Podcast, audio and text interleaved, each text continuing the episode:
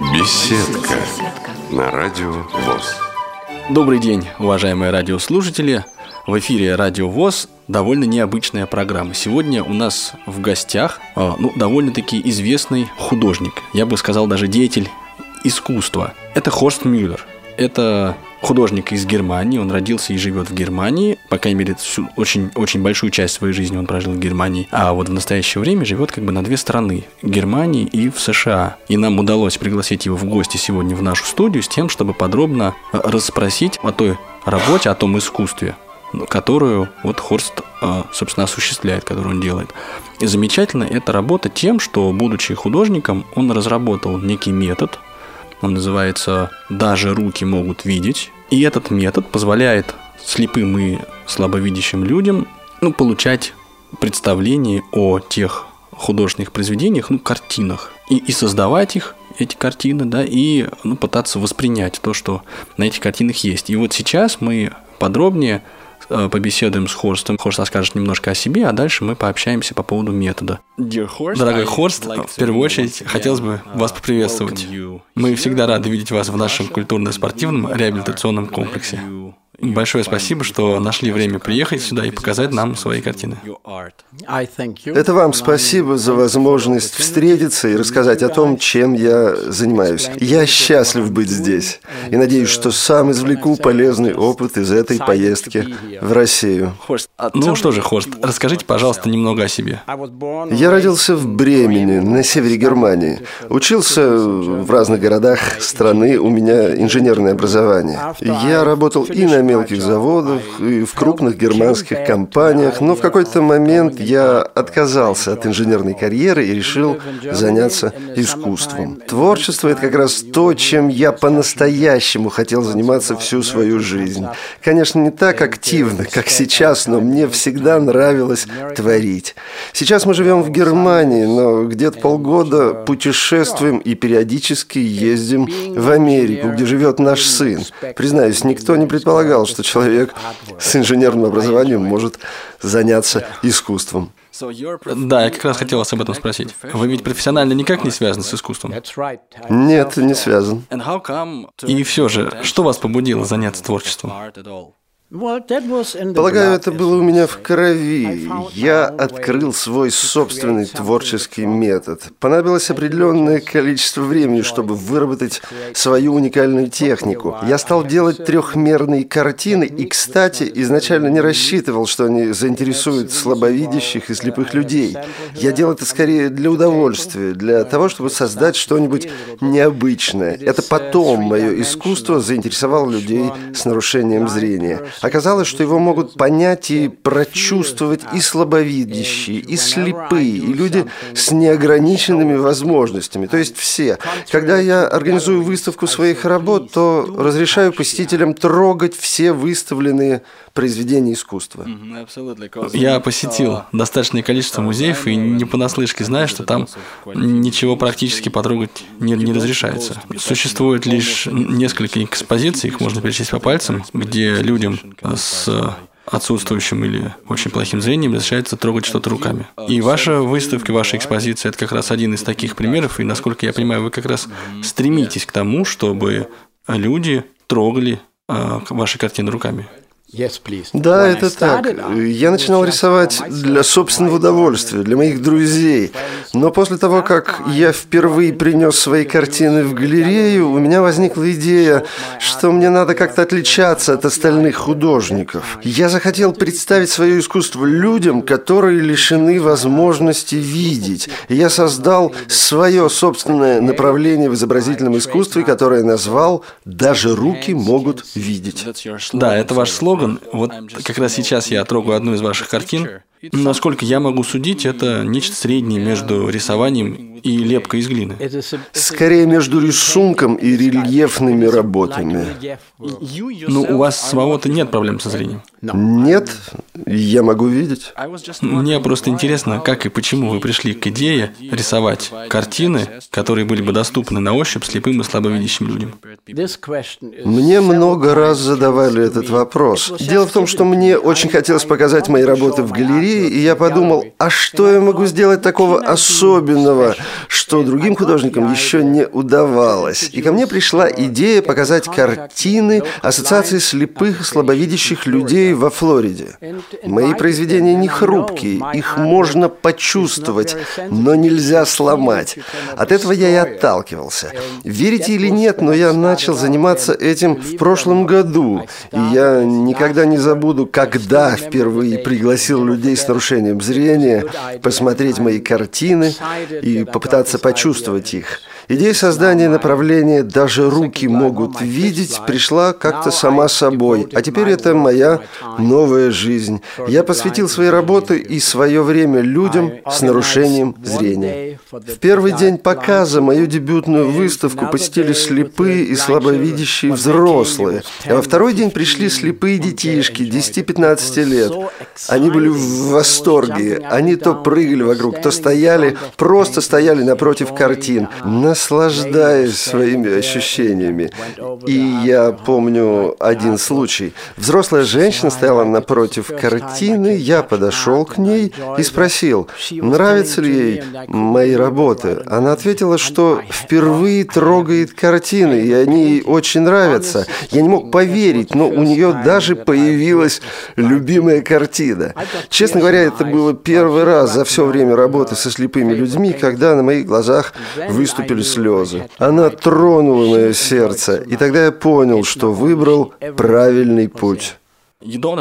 Насколько я понимаю, ваши работы созданы не только для незрячих. Люди и без проблем со зрением точно так же могут и смотреть ваши картины, и трогать их руками, так ведь? Верно, и хотя некоторые мои картины имеют изгибы, напоминающие брайлевские символы, я не хочу кого-то отстранять от своего творчества. Я считаю, что оно для всех, а не только для слепых. Понятно, то есть за этим стоит идея ну, объединения. Мне кажется, это очень здорово. А вы предлагаете вот самим посетителям, зрителям создать что-нибудь свое, вот такое же? Да, когда я увидел, как детям нравятся мои картины, я стал приглашать их, чтобы они, играя, сами создавали их. И не только детям, но и взрослым это очень нравится. Конечно, можно испачкаться, но это не беда, грязь можно смыть. Зато это великолепная возможность самому создать что-то новое. Да, ну в этом жанре искусства действительно, пожалуй, каждый может себя выразить. Перенести свои идеи, мысли, ощущения на, хотел сказать, холст, но вы же какие материалы вы используете? Что ж, э, попробую объяснить. Я беру кусок фанеры и сверху на нее накладываю специально созданную массу. Она густая, но при определенной сноровке можно легко научиться с ней работать. Правда, сначала я использовал штукатурку, но высыхая она трескалась, сломалась и не очень хорошо держалась на фанере. А пару лет назад мне улыбнулась удача. Я познакомился с химиком из крупной компании по производству гипса, и он дал мне дельный совет по поводу компонентов смеси. Два года я потратил на то, чтобы подобрать такой состав этой массы, чтобы она не ломалась и не трескалась. Так что теперь мои картины не рассыпаются сломаются. Но, конечно, если ударить посильнее, то можно сломать все, что угодно. После того, как густая масса приготовлена, можно начинать лепить форму пальцами, помогая себе ножом или мастерком, а вообще-то всем, что попадается под руку. Затем надо подождать немного, чтобы все высохло, и покрыть картину лаком, и только потом можно наносить краску. Обычно я использую акриловую и отдаю предпочтение золотой и серебряной. В моих картинах вы можете нащупать круг. Его я всегда окрашиваю в золотой цвет, как солнце. Кстати, процесс нанесения позолоты на картину я э, почерпнул у одного итальянского мастера – мне нравятся металлические оттенки. Золото, серебро, медь. Они создают яркие образы. Жаль, что слепой человек не сможет это увидеть. Однако могу сказать, что все мои картины сияют золотом. Это цвет, который ассоциируется с чем-то божественным. Поэтому для меня очень важно использовать золотую краску. Вот как раз сейчас я смотрю на вашу картину. Ну, что-то в этом есть, да. Я, понятное дело, цвет не вижу, вижу, но вот саму идею, да, вот этот посыл, мне кажется, я как-то воспринимаю. Я так думаю, вам нередко задают вопрос о том, что же все-таки нарисовано или изображено на ваших картинах, там, это деревья, или это фрукты, или это вот, вот что это? Я играю с формами и цветами, а не изображаю ничего конкретного. На картинах нет никаких деревьев, лишь формы. Когда я показываю свои картины слепым людям, я вовсе не хочу сказать, это дерево, это лошадь, а это что-то там еще. Я прошу создать образ картины у себя в голове. И на вопрос, что это такое? Отвечаю, как зрячему, так и незрячему человеку. А что вы там видите? Ну, то есть вы не делите людей на слепых и зрячих? Для меня все э, одинаковы, и для всех э, один и тот же ответ. То, что вы видите на картине, оно и есть на ней. Если вы видите монстра, значит, это монстр. Если вы видите цветок, значит, это цветок. Кстати, когда я спрашиваю, что вы видите на этой картине, человек обычно молчит минутку, а потом сам начинает рассказывать, что он видит. На картине, которую я сегодня принес, вы, Анатолий, можете найти круг, похожий на солнце. Он золотого цвета. А еще что-то вроде лестницы, окрашенной в голубой цвет. Круг и лестницу вы всегда нащупаете на моих картинах. Ну, если бы меня сейчас попросили описать, вот что изображено на картине, я бы, наверное, ну, встал в тупик, или, по крайней мере, я бы задумался. Я знаю, я сам не могу объяснить это вам.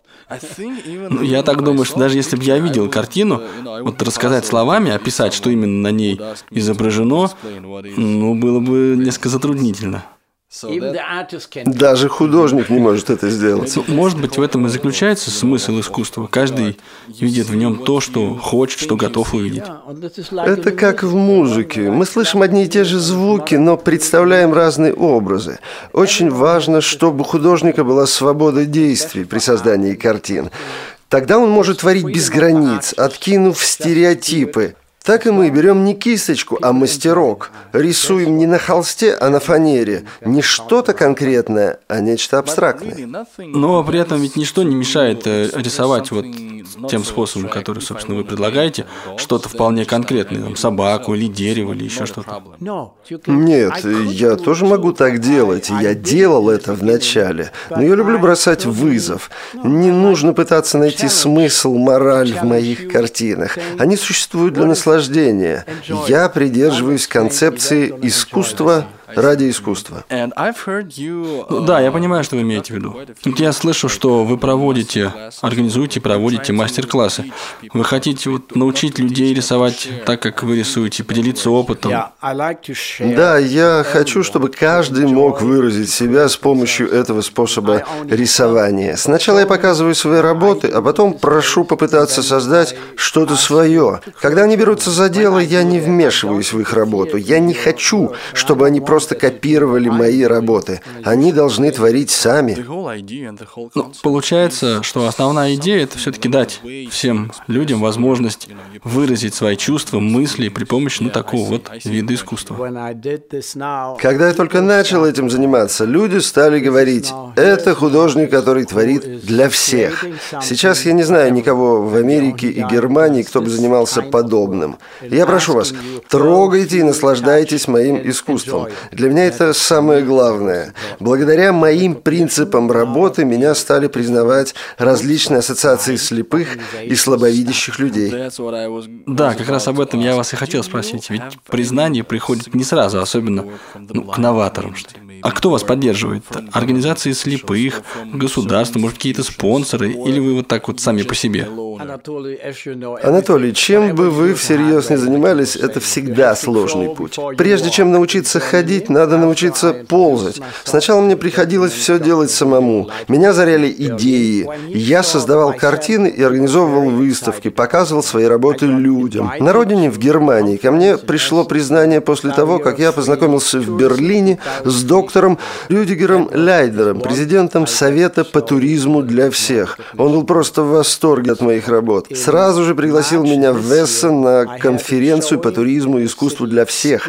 А в конце марта 2011 года мне предложили организовать выставку в городе Стюарт на юге Флориды. Там я выставил 40 картин. Пришло много народу, обычные посетители, слепые, слабовидящие, зрячие люди и представители средств массовой информации. У меня брали интервью. Я сказал, что мы должны приобщать к искусству людей, имеющих проблемы со зрением, и не провоцировать их на создание собственной субкультуры. Слово «субкультура» звучит немного грубовато, но оно очень подходит. Я также рассказал в интервью, что учился в Гамбурге, где проживает 40 тысяч слепых и слабовидящих людей. Но за все время видел только одного человека с белой тростью. Где же они? У них, как и у всех, есть право быть в этом обществе, и они его не используют. Э, Все это я сказал на камеру и попросил журналистов ничего не вырезать. Они выполнили мою просьбу и показали интервью во многих городах США, в том числе в Чикаго и Нью-Йорке. Я рад, что мою позицию по поводу незрячих в нашем обществе узнают и ваши слушатели. Я за то, чтобы слепые и слабовидящие не были отстранены от жизни. Возможно, они не могут могут ездить на общественном транспорте без посторонней помощи, но мы ведь можем им помочь. И я хочу, чтобы они всегда чувствовали помощь и поддержку со стороны всех нас.